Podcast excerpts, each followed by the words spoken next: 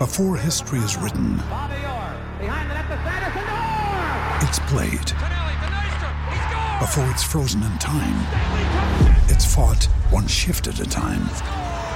Before it's etched in silver, it's carved in ice.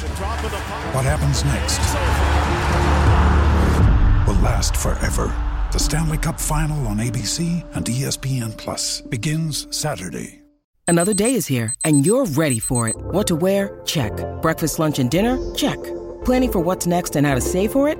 That's where Bank of America can help. For your financial to-dos, Bank of America has experts ready to help get you closer to your goals. Get started at one of our local financial centers or 24-7 in our mobile banking app. Find a location near you at bankofamerica.com slash talk to us. What would you like the power to do?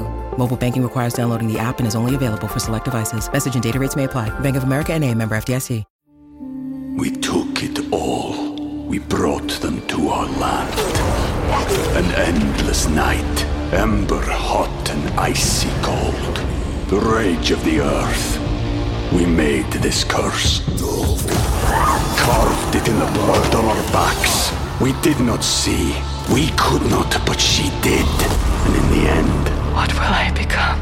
Senua's Saga. Hellblade 2. Play it now with Game Pass.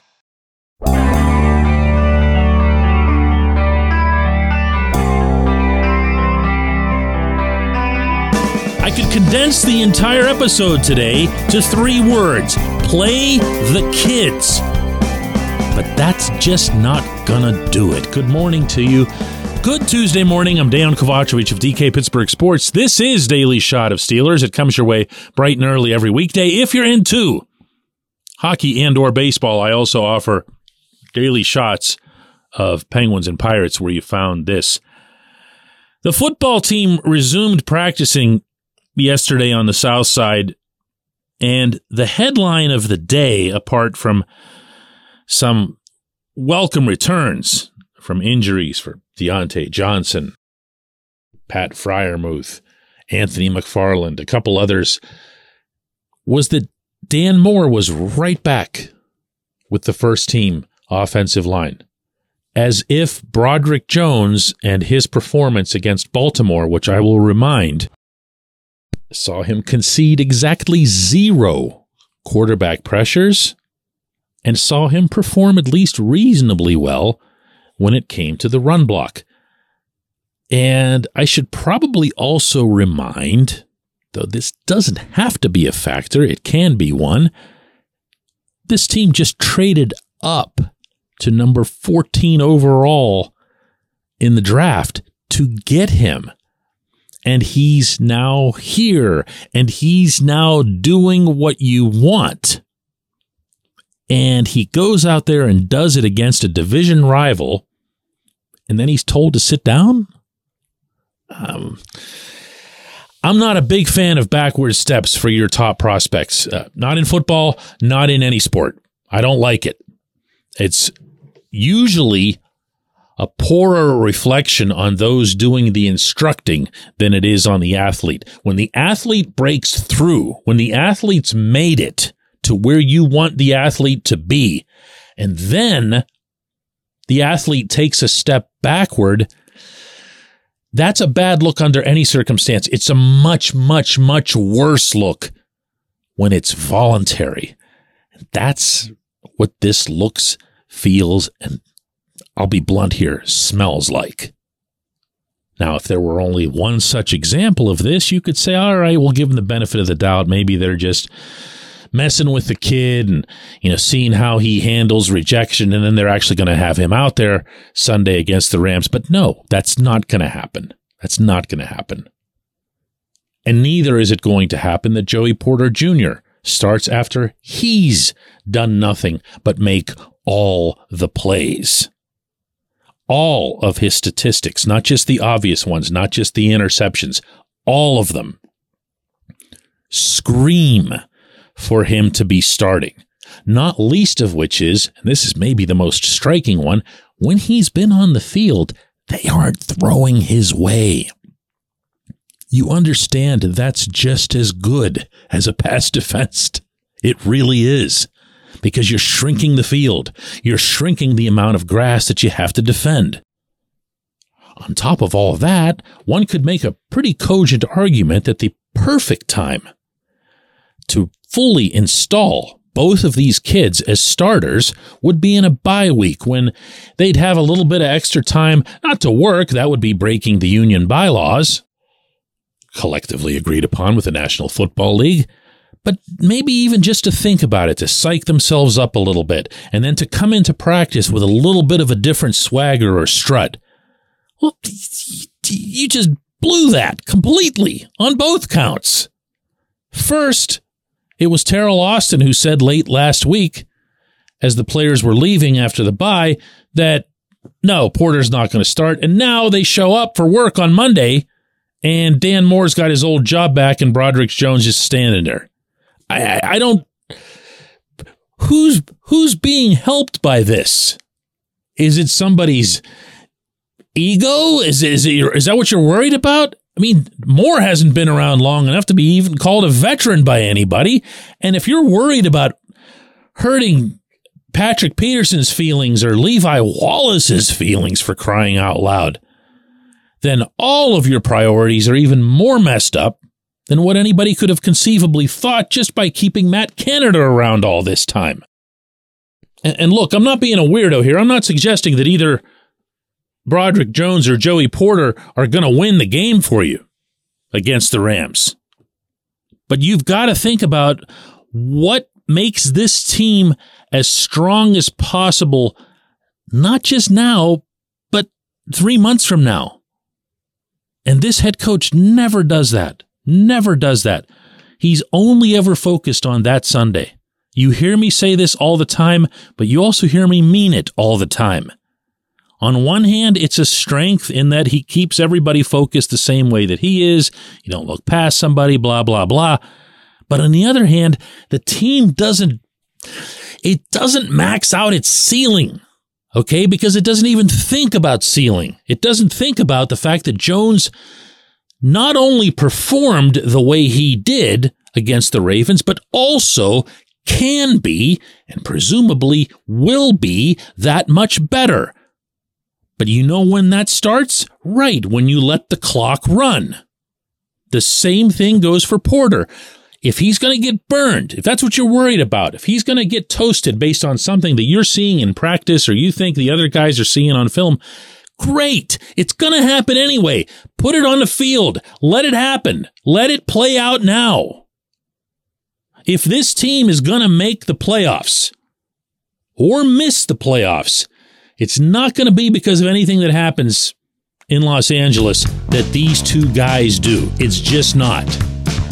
You got to start acclimating the lineup that you feel is best served to win, ready for it, a playoff game. When we come back, J1Q.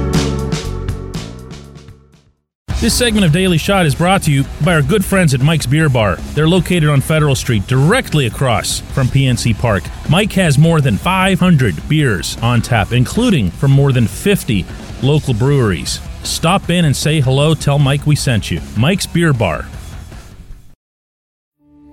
We took it all. We brought them to our land. An endless night, ember hot and icy cold the rage of the earth. We made this curse.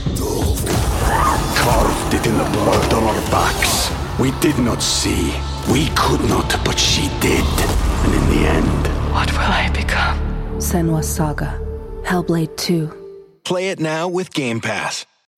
When you need mealtime inspiration, it's worth shopping Kroger, where you'll find over 30,000 mouthwatering choices that excite your inner foodie. And no matter what tasty choice you make, you'll enjoy our everyday low prices, plus extra ways to save, like digital coupons worth over $600 each week. You can also save up to $1 off per gallon at the pump with fuel points. More savings and more inspiring flavors make shopping Kroger worth it every time. Kroger, fresh for everyone. Fuel restrictions apply. Ryan Reynolds here from Mint Mobile. With the price of just about everything going up during inflation, we thought we'd bring our prices down. So to help us, we brought in a reverse auctioneer, which is apparently a thing. Mint Mobile unlimited premium wireless. Ready to get 30, 30, bit to get 30, bit to get 20, 20, 20, bit to get 20, 20, bit to get 15, 15, 15, 15 just 15 bucks a month. So, Give it a try at mintmobile.com/switch. slash $45 up front for 3 months plus taxes and fees. Promo rate for new customers for limited time. Unlimited more than 40 gigabytes per month slows. Full terms at mintmobile.com.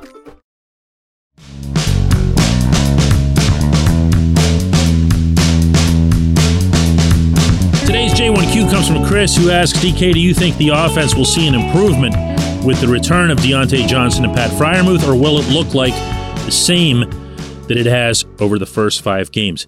Chris, it's going to look different. It could look a lot different, in part because you're leaving out a couple other guys who are expected to be back. Those are Anthony McFarland, James Daniels.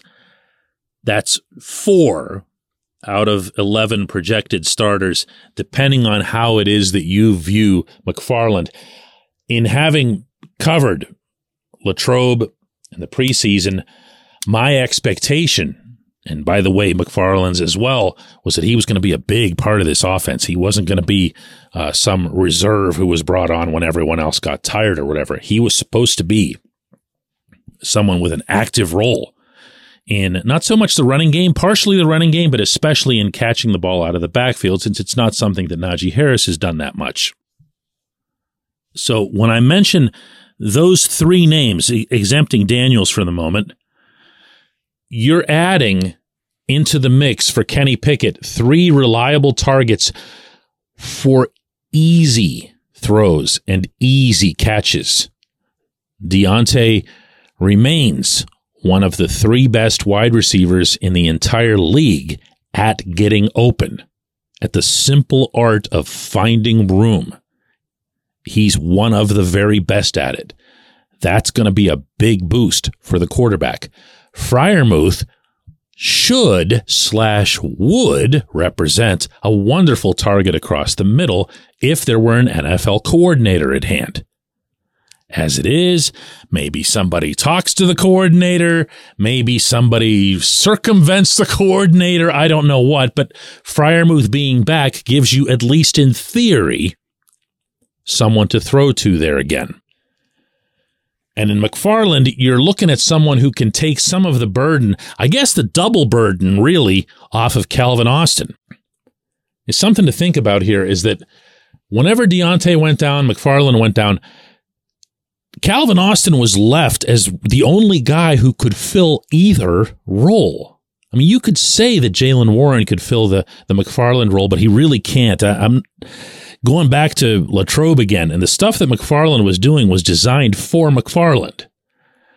And obviously, the stuff that's designed for Diontae, only he can execute because of his elite ability to get open. So you also, in effect, were taking Austin out of the mix instead of just using Austin the way you saw him getting used in the preseason, which was just busting it. You know, just get down there, kid. We'll put it in the air and you catch up to it. That would be a nice thing to bring back to the offense as well. I'm not getting all Pollyanna on you here. I'm not making any kind of predictions. You asked if I believe the offense will be helped or whether it'll look exactly the same. I don't see how it can. I don't see how it can. These are pretty good football players that you're bringing back into the mix. I appreciate the question. I appreciate everybody listening to Daily Shot of Steelers, and we will do another one of these tomorrow.